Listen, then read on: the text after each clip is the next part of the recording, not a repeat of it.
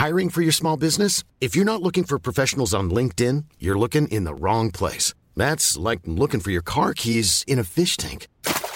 LinkedIn helps you hire professionals you can't find anywhere else, even those who aren't actively searching for a new job but might be open to the perfect role. In a given month, over 70% of LinkedIn users don't even visit other leading job sites. So start looking in the right place. With LinkedIn, you can hire professionals like a professional. Post your free job on linkedin.com slash people today.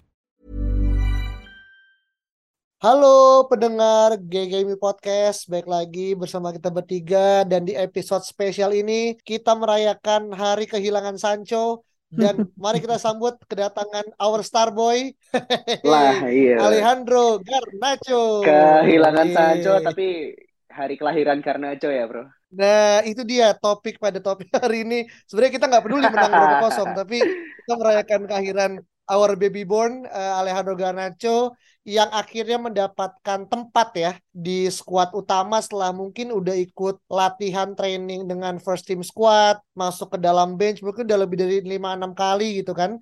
Dan akhirnya the chance was there gitu kan. Dan secara gua menurut gua ya, dia menunjukkan siapa diri dia di usia yang sangat muda gitu kan. No wonder makanya kan dia diincar sama Juve lah, Bayern lah gitu kan. Dan skillnya kayak terbukti gitu kan. Nah gue mau nanya ke Alvin nih.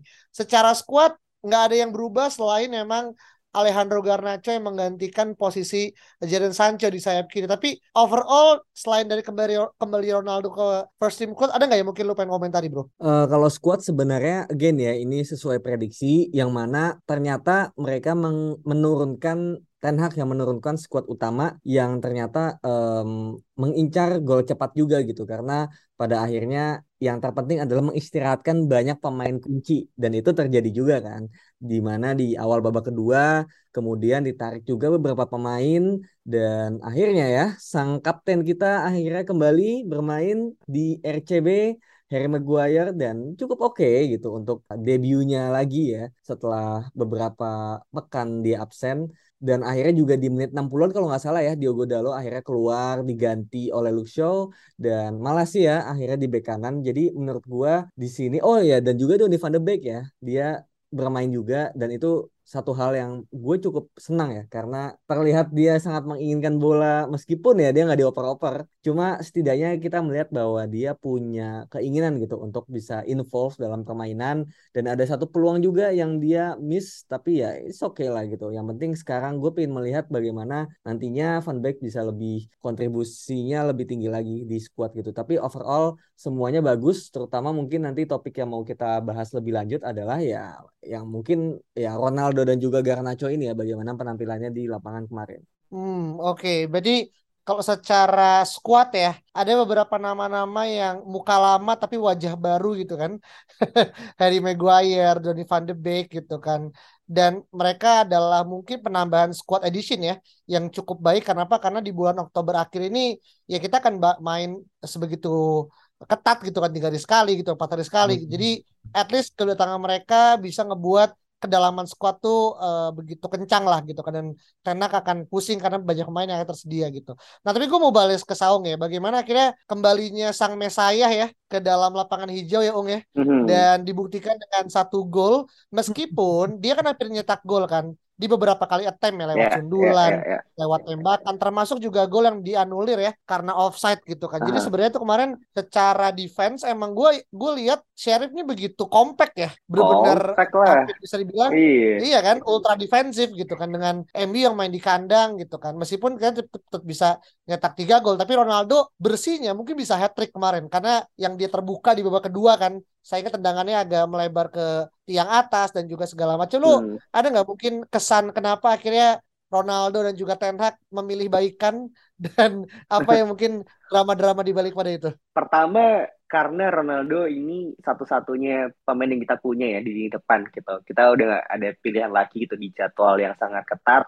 Tentu Rashford juga butuh istirahat, Martial juga nggak sembuh-sembuh, kita nggak punya striker lain lagi gitu. Terus yang kedua adalah ini ini mungkin udah udah yang kedua kali ya pemain melakukan cabut duluan lah gitu. Yang pertama waktu itu kalau nggak salah lawan Rayo Vallecano ya waktu Iya, iya. pramusim gitu. Terus habis itu eh, Ronaldo melakukannya kemarin waktu lawan Tottenham Hotspur gitu dan ini menurut gue udah udah cukup bagi Ten Hag bahwa ya I'm taking charge here gitu lo nggak bisa semena-mena kalau misalnya lo gue suruh main ya lo harus main gitu dan ini dengan ngedrop Ronaldo di satu pertandingan lawan Chelsea big match gitu gue rasa pesannya tuh udah cukup tersampaikan gitu jadi kayak nggak perlu berlama-lama juga sih sebenarnya apakah dia harus dihukum lebih lama mungkin tiga match atau dua match menurut gue ini udah udah cukup sih gitu dan gue kemarin juga melihat sosok Ronaldo yang berbeda ya, ya. gue rasa dia juga sudah bermuhasabah diri gitu dia tahu dosanya gitu kan dia dia potong rambut buang sial gitu dan dia sangat lumayan cukup tajam loh semalam tuh sebenarnya gitu ya walaupun mungkin memang ada beberapa chance yang harusnya dia scoring gitu ya dan gue juga pengen lihat orang yang komentar, iya kalau misalkan si Ronaldo dikasih chance-nya Rashford pasti pasti bisa hat trick tuh. Tapi nyatanya kan gak juga kan. Rashford tuh baru masuk bentar juga dia langsung bikin gol gitu. Jadinya memang faktor usia 38 tahun tuh tetap masih ada gitu. Cuman ya uh, kita semua tentu senang lah bahwa dia masih bisa berkontribusi lah bagi klub ya. Iya iya. Um, ya ya gue gue pun apa ya gue sejujurnya baru nonton tuh menit 20 kan dan di situ udah mulai juga gue ngelihat juga peluangnya Ronaldo ya yang kalau nggak salah dari umpannya Lindelof ke Bruno Fernandes dan Ronaldo sontek pakai kaki tapi masih kena kakinya gitu kemudian yeah. ada juga peluang yang iya tadi ya dia juga udah sempat tension dia udah sempat lewatin kemudian ke kanan terus dia harusnya placing tapi tendangannya ke ketinggian gitu jadi apa ya menurut gue memang um, situasi di mana Ten Hag dan Ronaldo udah baikan memang pada akhirnya lebih kepada situasi yang ya quote unquote menurut gue ya ini agak sedikit terpaksa gitu. Karena emang gak ada pilihan lain gitu. Jadi pada akhirnya harus seperti ini gitu. Dan sesuatu yang mungkin sedikit dipaksakan ini ya nggak bisa dibohongi gitu. Kayak hal-hal yang Ronaldo gagal ya peluangnya itu menurut gue meskipun di usia 38 tahun atau 37 ini seharusnya itu tetap masuk gitu. Memang pada akhirnya mental state dan juga pikiran dia gitu itu memang sedang tidak baik-baik aja gitu meskipun sekarang lagi coba dibangun kembali gitu. Jadi ya semoga ya semoga gue juga berharap dia lebih bisa menerima peran barunya yang mana dia nggak akan bermain setiap waktu, dia nggak akan menjadi pilihan utama gitu. Semoga ya karena itu adalah satu hal yang gue sangat concerning gitu dari sebelum dia bahkan masuk. Gue menginginkan tuh dia legowo bahwa umurnya dan juga fisiknya itu udah tidak menunjang untuk bermain week in week out gitu. Jadi nggak apa-apa lah kalau misalnya ada match di mana dia nggak main atau main cuma 10 menit, tapi dia bakal tetap contribute itu. Itu yang harus tetap dijaga. Jadi dua match ke depan ya West Ham dan juga mungkin nanti ada Sociedad itu menurut gua ada mau ada kemungkinan juga ya Ronaldo itu nggak akan dimainkan gitu menurut gue dan dia ini menurut gue ujian juga buat Ronaldo dan juga Ten Hag yang mana nanti mungkin kita bisa lebih bahas lebih lanjut lagi di uh, apa preview melawan West Ham. Hmm, oke. Okay. Nah, ini juga sebenarnya lebih kepada apa ya? Tadi Saung mengatakan konsep muasabah dalam bagaimana hubungan dan juga relasi ya dengan Ten Hag sebagai head coach ya memang mungkin menjadi anomali gitu kan buat Ronaldo yang biasanya bisa quote unquote ya controlling uh, ruang ganti gitu kan. Sekarang nih udah tahu nih who's the boss gitu kan. Tapi kalau tadi Alvin bilang ya terkait dengan bagaimana kita akan bertemu uh, lawan yang cukup sulit ya West Ham dan juga Sociedad gitu. Tapi kita coba keep dulu ya. Gue pengen mengomentari satu buah topik yang menurut gue penting nggak penting yaitu ada terkait dengan bagaimana komentarnya Paul Scholes terkait dengan spinning 360-nya Anthony sebenarnya. yang mana ini banget. adalah pro kontra ya. Bahkan di jagat media sosial beberapa orang tuh terpecah gitu. Ada yang pro ke Paul Scholes karena dianggap Anthony itu kayak merusak tempo gitu. Bola lagi kencang gitu kan. Terus dia hold sepersekian detik ujungnya momennya hilang dan passingnya jadi nggak pas gitu kan ke Diogo Dalot gitu. Bahkan sampai buat e-, ekspresinya Tenak juga kayak ketepok jidat lah gitu kan. Meskipun gue tahu dia pasti udah kebiasa ngeliatin Anthony kayak gitu gitu kan. Eh, lebih lama lagi bahkan gitu kan. Tapi satu sisi ada yang akhirnya merasa ini tuh adalah revolusioner gitu.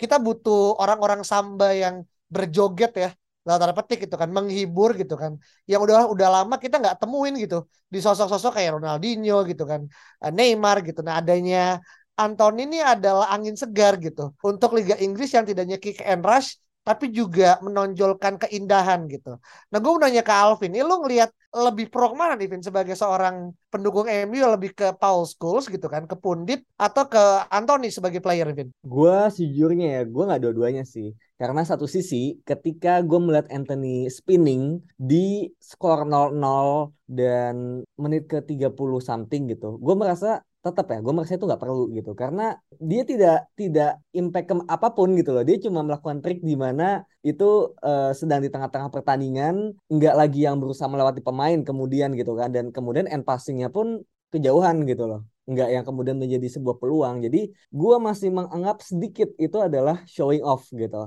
Nah, yang menurut gue nggak perlu adalah bagaimana kemudian reaksi para pandit-pandit terutama legenda United ini mengomentari bahwa itu adalah embarrassing atau sebagai clown. Itu menurut gue berlebihan juga gitu komentar seperti itu gitu. Kayak biarkan aja dia melakukan itu tapi menurut gue kritiknya bisa lebih membangun dan juga nggak perlu uh, apa ya kayak lebih ke abusing gitu. Menurut gue apa yang legenda United lakukan itu udah abusing gitu. Kemarin kepada Ten Hag yang masalah Ronaldo, sekarang ke Anthony gitu. Bukannya mereka harusnya ya mendukung pemain gitu kan atau pelatih yang saat ini sedang in charge gitu. Kok mereka malah kayak ngatain gitu atau malah menyerang abis-abisan gitu. Iya gue nggak suka aja sama reaksi yang terlalu berlebihan seperti itu gitu. Meskipun gue pun menganggap bahwa Anthony nggak perlu untuk melakukan itu gitu loh. Um, kecuali misalnya dia lagi ketika Ten Hag bilang ya itu itu hanya hanyalah sebuah trik gitu ya nggak apa-apa ketika trik itu akhirnya bisa ada outputnya gitu dari trik akhirnya satu pemain lewat dan akhirnya bisa memberikan peluang gitu meskipun peluang nggak masuk tapi ini kan dia tiba-tiba muter sendiri gitu ya buat gue ya itu dia pengen menjadi highlight gitu kan dia pengen menunjukkan sesuatu yang dia bisa it's okay gitu. Cuma kayak kalau misalnya pertandingan lebih penting mungkin dia jangan seperti itu dan gue yakin dia nggak akan seperti itu gitu. Mungkin dia lebih kepada karena oh lawannya Sheriff gue juga yakin bakal menang jadi and then dia berani aja untuk melakukan itu. It's fine anyway buat gue sih gitu. Cuma uh, untuk pertandingan yang lebih sulit sepertinya dia jangan seperti itu gitu Oke. Okay. simpel itu aja kalau gue. I see. Kenapa nih kok ketawa nih?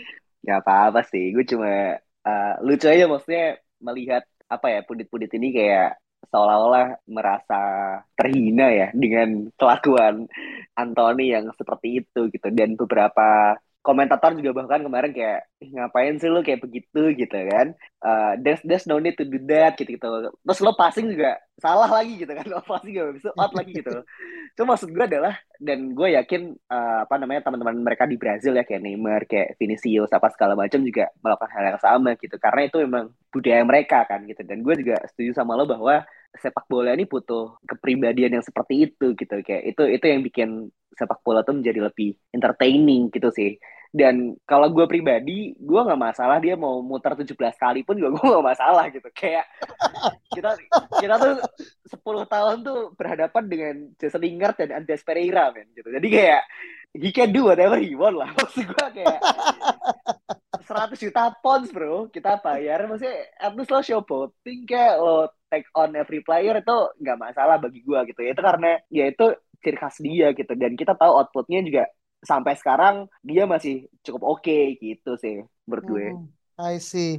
Iya iya iya. Jadi ini emang semacam kepecah ya dan gue tuh takutnya gini ya bro ya eh, ini tanpa mengurangi respek kita kepada legenda gitu kan tapi sih gue yakin ini yang mana kan cukup pedas kan Paul Scholes ya yang memang akhirnya sangat berkomentar keras gitu kan umur gue kayak takutnya jadi kayak buzzer gitu. Kayak ada agenda yang pengen di build up gitu. Entah karena English pride-nya kayak akan sekarang berkurang karena mulai banyak pemain-pemain Belanda yang masuk gitu kan. Eksodus-eksodus Belanda yang karena tenak deh. Yang mana mungkin mereka merasa kesingkir gitu. Tapi semoga apa yang gue sampaikan salah ya. Cuman gue ngerasa nih kayak ada agenda yang lebih besar lagi gitu. Makanya dia nge-tweet kalau ketika uh, Ten Hag menjabat gitu kan. Kita mungkin bisa beranggapan mungkin Pogba akan jadi pribadi yang lebih baik lagi gitu. Mungkin ya gitu. Di eranya Ten Hag gitu kan. Meskipun udah tunggu tuh itu karena yang bersangkutan juga sudah pindah gitu kan. Dan gak ada second apa ya bukan bukan third kali ya third coming gitu kan. Uh, tapi menurut gue ini juga satu hal yang uh, teman-teman memilih mana ya gitu kan. Uh, pro ke Anthony gitu kan. Bahkan tadi Song bilang silakan 17 kali gitu kan sampai dia puyeng gitu kan. Silakan gitu. Karena ya kita terbiasa melihat hal statis. Apalagi ya Ung ya kalau bisa kita ingat di zaman Antonio Valencia kan ya udah lurus doang gitu kan. Lu semacam nonton kereta api gitu. Ya kan sekarang iya, dia Anthony gitu kan sekarang agak lebih dinamis trik gitu karena ini yang akhirnya kita kenapa kita datengin dia kan juga karena itu kan uh, dia punya flair kan. Yang mana kita berharap yeah, di Jadon yeah. Sancho belum kelihatan nih gitu kan.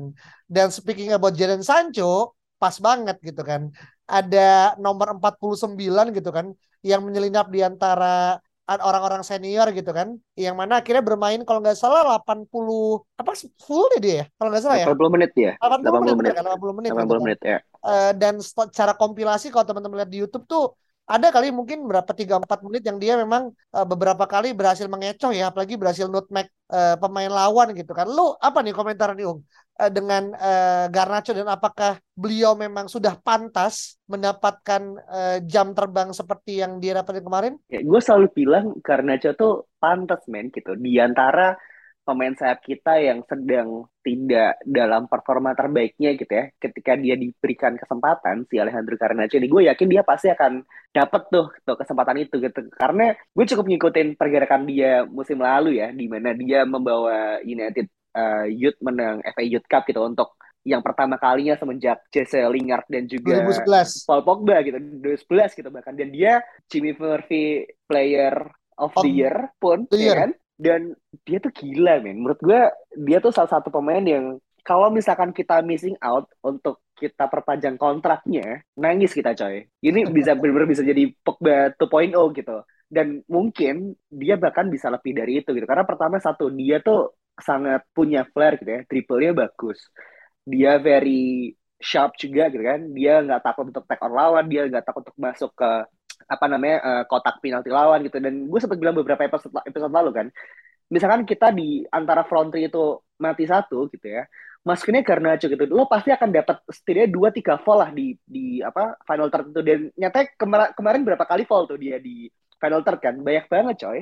Karena Hmm. emang dia se energik itu gitu dan gue sih berharap kita bisa lihat lebih banyak lagi ya Garnacho ini di uh, sisa musim ini gitu. Karena menurut gue dia masih sangat-sangat raw talent gitu dan gue kudos juga dengan apa yang dilakukan oleh Ten Hag gitu ya. Dia memberikan apresiasi dan ekspektasi yang cukup gitu. Dia memberikan 80 menit gue rasa. Dan kalau misalkan itu bukan untuk dari Van de Beek gitu ya itu menurut gue dia tuh ditarik untuk memberikan apresiasi kepada Garnacho sih menurut gue Old Trafford Oke, oke, oke. Dan yang kita tahu ya, kemarin pun juga ngepost kan di, di Instagramnya kan yang dia foto sama Ronaldo kan. Ingat tahu gak sih lo?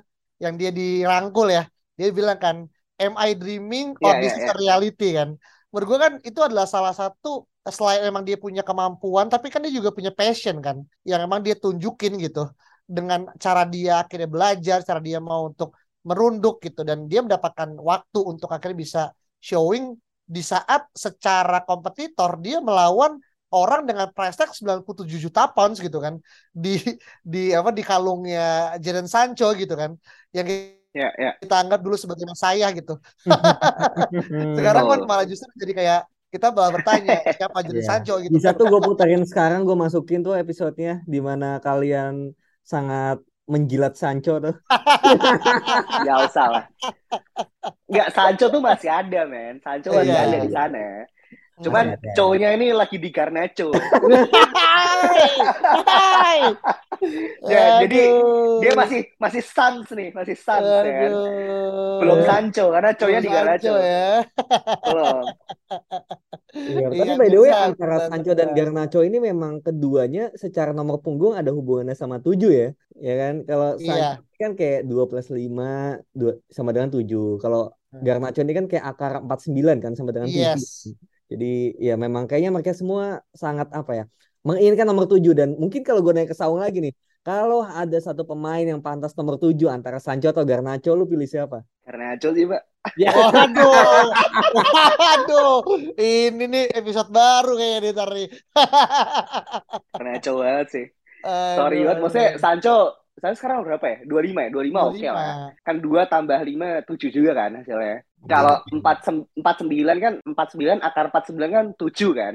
Iya. Sebenarnya masih ada hubungannya sih. Cuma menurut gue berdasarkan profilnya, berdasarkan uh, gesturnya, berdasarkan cara bermainnya dan juga cara apa ya uh, attitude terhadap idolanya tuh menurut gue karena aja tuh Ronaldo Rigen sih. Waduh, waduh, waduh, waduh. Ini kayak kita perlu ya kayak ngebuatin satu ini ya episode sendiri ya tentang Garnacho dan gimana fantasi Saung dengan angka nomor 7 nih di Nanti masa tahun depan depan. kita putar lagi episodenya ya. Iya, iya, iya, iya, iya. Kita lihat siapa yang akan menyesal berbicara tentang satu fakta gitu. Tapi ini menarik, paling nggak gini ya. Selain kemenangan ya, yang mana mengantarkan kita tetap kuku di peringkat kedua ya karena juga Real Sociedad juga menang uh, iya kan jadi pertandingan minggu depan tuh akan jadi hidup mati karena jangan sampai kita lolos tapi kita ketemu Barca ataupun Juve gitu kan yang mana menurut gue sih ya kita siap-siap aja tapi menurut gue janganlah ngebuat partai final kepagian gitu kan di Benar, dan juga dan UCL juga gitu. ini juga sih apa eh, jadwal juga kan. Kalau misalnya kita peringkat satu kan kita bye kan, kita langsung ke 16 besar. Iya Tapi kalau misalnya kita peringkat dua, kita playoff dulu nih lawan si peringkat tiga Liga Champion nih, losernya Liga Champion gitu kan. Yang mana sih gue fine fine aja ketemu Barcelona kita bakal menang anyway gitu kan. Cuma Cuma kan apa ya kayak nambah-nambah beban gitu loh, nambah dua Iya. pertandingan. Kita juga udah ada dua pertandingan yang ditunda kan. Jadi Iya. ya jangan mempersulit diri lah. Iya iya meskipun itu nalurinya MU ya. Ya, Oke oke oke. Nah jadi eh, menurut gue ini hasil yang baik ya. Kenapa? Karena ini juga akan jadi satu modal kuat karena di akhir pekan kita akan menjamu salah satu tim yang menurut gue sekarang lagi jadi forever blow in bubble gitu. Dalam arti lagi naik-naik daunnya nih gitu kan. Itu adalah West Ham United gitu kan. Secara peringkat mungkin West Ham sekarang peringkat 10 ya. Eh, kita lebih baik lah. Tapi secara poin nggak beda jauh ya kalau nggak salah beda 4 atau 5 sampai 6 poin lah gitu. Jadi nggak yang begitu jurang itu nggak begitu nganga gitu kan. Tapi menurut gue ini adalah suatu laga yang sangat dinantikan. Kenapa? Karena satu kembalinya Moyes ya ke Theater of Dream gitu kan. Yang kedua adalah bagaimana Ten Hag menemukan performance lagi dari pemain-pemain yang mungkin sempat diotak-atik gitu kan di match sebelumnya gitu. Nah, gue mau nanya ke Alvin dulu ya gitu kan. Melihat pertandingan melawan West Ham yang menurut gue juga cukup ketat ya karena West Ham juga secara pemain juga bukan kaleng-kaleng ya eh, datangin beberapa pemain-pemain dengan label bintang gitu kan ada nggak mungkin poin yang akhirnya lu pengen sampaikan secara squad gitu Vin West Ham ini di awal musim cukup jelek ya mainnya, sering kalah dan juga dengan ekspektasi yang tinggi ya karena banyaknya pemain yang masuk itu agak cukup mengagetkan. Cuma makin ke sini dia mulai eh, beberapa kali menang. Gue juga lagi lihat dia lawan Fulham menang, lawan Wolves menang, dan yang terakhir lawan Bournemouth dia juga bisa menang gitu. Dan dia ternyata main di Conference League juga ya, dan dia em, mencatat 5 kemenangan dalam 5 match gitu. Jadi di Conference League mereka cukup bersinar gitu. Ya levelnya memang di sana gitu kan. Dan satu pemain mungkin ya yang gua waspadai, waspadai nantinya adalah Gianluca Scamacca. Yang mana nanti gua nggak tahu nih dia bakal head to headnya dengan siapa back kita. Apakah dengan Victor Lindelof atau Harry Maguire. Yang mana Scamacca ini ternyata memang yang gua lihat ya dia duel udara itu cukup bagus. Jadi ini akan menjadi perjudian juga bagi Ten Hag. Apakah dia akan memilih pemain berdasarkan formnya yaitu Lindelof atau memang sesuai kebutuhan yaitu Harry Maguire? Yang mana menurut gue juga kalau memang Ten Hag ini pede-pede aja ya dengan permainannya dengan kemampuan MU dalam memegang bola dan tidak di counter itu menurut gue Lindelof juga dipilih-pilih aja gitu emang formnya bagus kan gitu cuma kalau misalnya dia um, Parno ya dengan bola atas apalagi partnernya adalah Lisandro ya yang mana dia bukannya jelek cuma memang ketika ada momen mungkin bakal dua lawan satu atau mungkin dibully gitu. Yang mana Ham ini lumayan banyak ya pemain tinggi, ada Soucek, ada Rice, ada mungkin back tengahnya juga gitu. Itu akan menambah apa ya beban juga bagi pertahanan MU untuk bisa menghalau mereka gitu bola-bola atasnya terutama cornernya ya. corner West Ham tuh cukup bahaya menurut gue. Jadi menurut gue ini juga perjudian bagi Ten Hag dalam memilih pemainnya nanti terutama eh, nyambung ke yang tadi ya yang mungkin Saun juga sempat bilang gitu apakah nanti pada posisi sayap kiri akan kembali memainkan Garnacho atau kembali ke Sancho gitu atau ke Rashford dan striker Ronaldo gitu. Itu satu hal yang mungkin bisa kita bahas lebih lanjut lagi. Oke, nah ini kan makanya ya perjudian Ten Hag dan juga bagaimana akhirnya kita bisa firm dengan position dan juga players ini akan menjadi tantangan gitu. Karena kita senang karena Maguire balik gitu kan eh, terlepas dari drama dan juga apa yang terjadi di beliau ya. Tapi menurut gua kedatangan kedatangan beliau kan juga bisa menambah semoga ya energi positif. Tapi apakah yang akan dimainkan Lindelof atau bahkan uh, siapa namanya Maguire itu kan masih tanda tanya gitu kan. Tapi kalau kita ngelihat ya Vin ya dan juga Saun secara statistik gitu kan.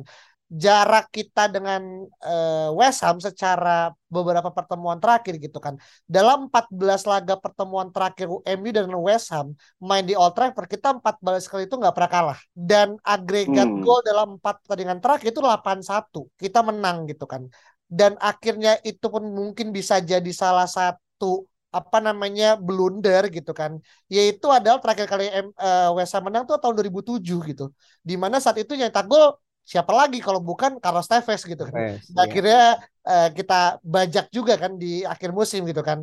Dan kita tahu bagaimana drama Carlos Tevez dan segala macam. Menurut gue ini adalah mungkin secara statistically wise kita menang gitu. Tapi kalau secara di dalam pemain gitu kan, ada nggak sih satu pemain nih? Kalau tadi kan Alvin bilang pemainnya kan Skamaka ya. Tadi itu gue mau jebut sebenarnya Bowen gitu kan. Ya memang gue juga cukup promising, tapi ternyata Bowen ini mengalami cedera ketika West Ham kontra dengan skill Silkeborg di UEFA Conference League. Tapi kalau lu sendiri gitu, apa ya mungkin akan terjadi gitu secara permainan dengan uh, West Ham besok, uh, Ung? Um, menurut gue lawan West Ham harusnya sih tidak seakan apa ya tidak akan seberat itu menurut gue gitu apalagi tren kita sedang positif gitu ya dalam 14 match gue rasa kita juga cuma kalah dua kali gitu ya lawan Real Sociedad. Itu pun juga kayaknya agak shady juga lah. Kayaknya basitnya juga kurang oke okay waktu saat itu gitu ya. Yang pertama yang kedua lawan City di babak kedua kita sebenarnya menang ya ya. Tiga dua gitu dan setelah setelah itu kan trennya cukup positif gitu. Um, kita bisa lihat perkembangan dari match dua match awal sampai dua match terakhir ini kan sangat-sangat berbeda gitu. Kita bahkan bisa bikin attempt tuh 20 lebih main dalam dua match terakhir ini gitu. Jadinya sih harusnya tidak akan seberat itu gitu ya. Gue nggak mau ngecing juga sih sebenarnya gitu. Karena ya West Ham dengan David Moyes kan kadang suka tiba-tiba bikin surprise gitu kan. Cuman memang dengan apa yang kita punya sekarang, uh, Ten Hag dan juga pemain-pemain kayak Martinez, kayak Ronaldo sudah mulai harusnya sudah mulai cukup pede gitu ya dan juga gue berharap kita akan masih melihat Garnacho lagi mungkin starter dan bisa memberikan uh, faktor X yang berbeda gitu ya. Karena gue rasa karena kemarin Shark bermain cukup uh, dalam gitu ya dengan formasi 6-3-1 gue rasa kalau misalnya besok West Ham bermain dengan lebih terbuka gitu gue rasa sih Garnacho harusnya masih bisa bikin gol atau asis sih menurut gue dan itu hmm. akan jadi faktor pembeda sih. Iya iya iya. Oke ini point of ini Garnacho ya. Ini kalau misalkan kita keywordsnya Garnacho mungkin hampir 70% kali Vin ya. Dari topik kita pada hari ini. Tapi nggak apa-apa, oke. Okay. Eh, masih inilah, masih hype lah. Ini masih kita hirup dalam-dalam nih, apa namanya, candunya Garnacho sampai akhirnya mungkin dia ngelakuin flop, dia ngelakuin kesalahan. Nah mungkin gue nggak tahu nih, Sao apakah akan berbalik atau tetap uh, became apa namanya uh, Garnacho number one fan gitu kan. Tapi kita lihat dulu gitu. Tapi kalau kita juga lihat ya ini West Ham juga beberapa main juga masih cedera ya. Lucas Paqueta, Craig Dawson, Maxwell, belum lagi tadi Jared Bowen gitu kan. Yang mana akhirnya ini adalah pemain yang cukup oke okay, gitu. Kalau selain emang Antonio ya, yang gue ngerasa uh, beliau nih apa ya? Gue sempat merasa beliau nih semacam kayak titisannya Lukaku sebenarnya. Gua yang lihat ya secara uh, fisikal gitu kan. Terus juga kayak bagaimana penempatan dia itu kan striker murni ya gitu kan. Yeah, yeah. Uh, iya kan, tapi gue nggak tahu nih apakah Antonio akan bermain juga tapi berkaca dari pertandingan tanggal 25 kemarin lawan Bournemouth, mereka menang 2-0 kan. Jadi secara form gue ngerasa uh, mereka juga dalam kondisi yang optimal tinggal bagaimana akhirnya MU bisa memanfaatkan peluang gitu di uh, apa namanya di babak uh, nanti gitu kan dan hmm, by the way hmm, kenapa Vin? By the way fun fact aja Antonio itu dulunya bek kanan men. Waduh. Serius? iya, serius. Dulu tuh dia bek oh. kanan. Jadi bek kanan atau sayap kanan gitu. Cuma entah hmm. tiga atau empat musim terakhir dia akhirnya firm jadi striker. Oke. Okay. Wah, macam karpel dong dia. Waduh. waduh, waduh, waduh. Iya, iya. Dia tipe tipe kalau pemain yang cepat gitu loh di kanan. Tapi bisa jadi penyerang juga. Penyerang tuh kalau nggak salah dulu tuh dia uh, apa ya kayak posisi dia yang kesekian gitu loh. Cuma aslinya tuh di hmm. kanan gitu loh sebagai uh, pemain sayap atau back sayap gitu. Makanya gue juga kaget tiba-tiba dia jadi penyerang nomor 9 terus lu golnya lumayan gitu loh pada musim itu. Iya iya iya iya. Iya iya iya ya. memang ya makanya kan gue bilang kan, Antonio Valencia berarti dia. Waduh. Bedanya dia bisa belok kayaknya, Pak. Kalau Valencia kan satu track ya, kayak kereta api kan. bisa mundur. Iya. Itu kalau ada lawan kalau bisa tabrak, tabrak aja gak usah gocek gitu. Jadi apa namanya ini mengingatkan kita gitu kan. Jadi ini memang cukup menarik ya dan juga ketika nanti kita bisa menang setidaknya kita bisa semakin merangkak ya karena Chelsea juga akan main juga City akan ketemu sama Leicester dan semoga di formnya Leicester yang lagi ningkat ya karena kemarin juga sempat menang kan uh, kalau nggak salah berapa ya empat atau lima ya no. lawan iya kan lawan Leeds kan lawan uh, Wolves oh Wolves sorry lawan Wolves gitu kan jadi menurut gue nih harapannya bisa terus diterlanjutkan meskipun gue juga nggak ngincar kita besok dua besar tapi paling nggak tetap bisa masuk ke empat besar adalah target dari pas lawan West Ham hmm. di Old Trafford. Nah, by the way, kalau, hmm? By the way, menurut kalian Ronaldo bakal main apa enggak nih? Main sih kayaknya, gue rasa. Cuman kayaknya sih gak starter ya. Oh, feeling gue. Lima menit terakhir lagi berarti ya? Wah, Buset. kayak dari Van de Beek dong. Waduh. waduh, um, waduh, waduh. Cuman gue gak tahu sih, Rashford itu kan lagi oke okay gitu ya. Dan gue rasa dia pasti akan main di striker gitu. Sementara Anthony tetap masih akan jadi pemain di kanan gitu. Dan di kiri, I think masih tetap karena sih. Gue gak tahu apakah Sancho have done the right training gitu ya di di sisa uh, akhir pekan ini untuk bisa claim spotnya gitu. Kalau kalau misalnya kita lihat Garnacho ya kemarin gitu. Dan ya I I don't think sih I don't think Ronaldo will start sih Ben. Iya iya oke oke. Ya gue gue juga setuju sih. Kayaknya emang nggak start cuma pada akhirnya gue juga ragu gitu apakah Garnacho bakal langsung ya di Liga Inggris melawannya West Ham gitu yang memang kanannya sisi kanannya si Choval itu cukup kuat gitu. Apakah dia akan langsung diturunkan? Cuma gue masih ragu sih gitu. Cuma agak surprising buat gue kalau misalnya dia langsung diturunkan. Hmm iya iya iya. Kalau buat gue sih sebenarnya 50-50 ya. Kenapa? Karena apa yang akarnya, apa yang ada di ternak tuh kadang kita nggak bisa prediksi menurut gue. Nah, ya contoh uh, mainnya Fred. Bukan ya bukan mainnya Erikson ketika lawan Chelsea kan menurut gue juga agak 50-50 karena dia baru sembuh terus Fred juga main bagus lawan Tottenham gitu kan. Yang mana ketika melawan sebelumnya Fred jelek banget gitu. Jadi ini akhirnya salah satu kemampuan Ten Hag gitu. Dia bisa menipu media gitu. Dia nggak punya firm starting eleven yang mana berarti kan bagus kan. Berarti pelatih kayak gini kan akhirnya dia bisa melakukan bahasa kasar mungkin kayak taktik lah gitu. Eh, ini nggak ngomongin tertentu ke satu orang ya, tapi menurut gue kayak ini adalah satu hal yang menurut gue eh, kenapa Ten Hag adalah orang tepat? Ya karena itu gitu. Makanya kemarin ada yang bilang kalau nggak salah ya Graham Souness kan dia bilang Ten Hag tuh nggak akan diingat gitu dalam hitungan lima tahun ke depan tapi Ronaldo akan terus digaung-gaungkan namanya sampai uh, anak cucu kita. Kasarnya gitu ya. Bahasanya mungkin nggak sama cuman poinnya kayak gitu. Yang menurut gue nih ya baik lagi pundit akan memecah belah eh, umat gitu. ya sih. Iya kan? Jadi si Graham Souness suruh tanya ini aja sama fans Ayak sekarang gitu. Kira-kira kangen gak sama Ten Hag ya kan?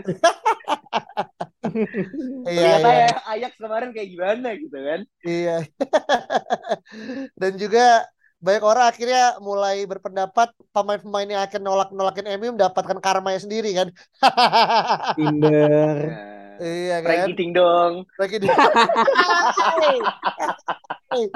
Kalau bahasanya ini ya, sini cerita gitu kan.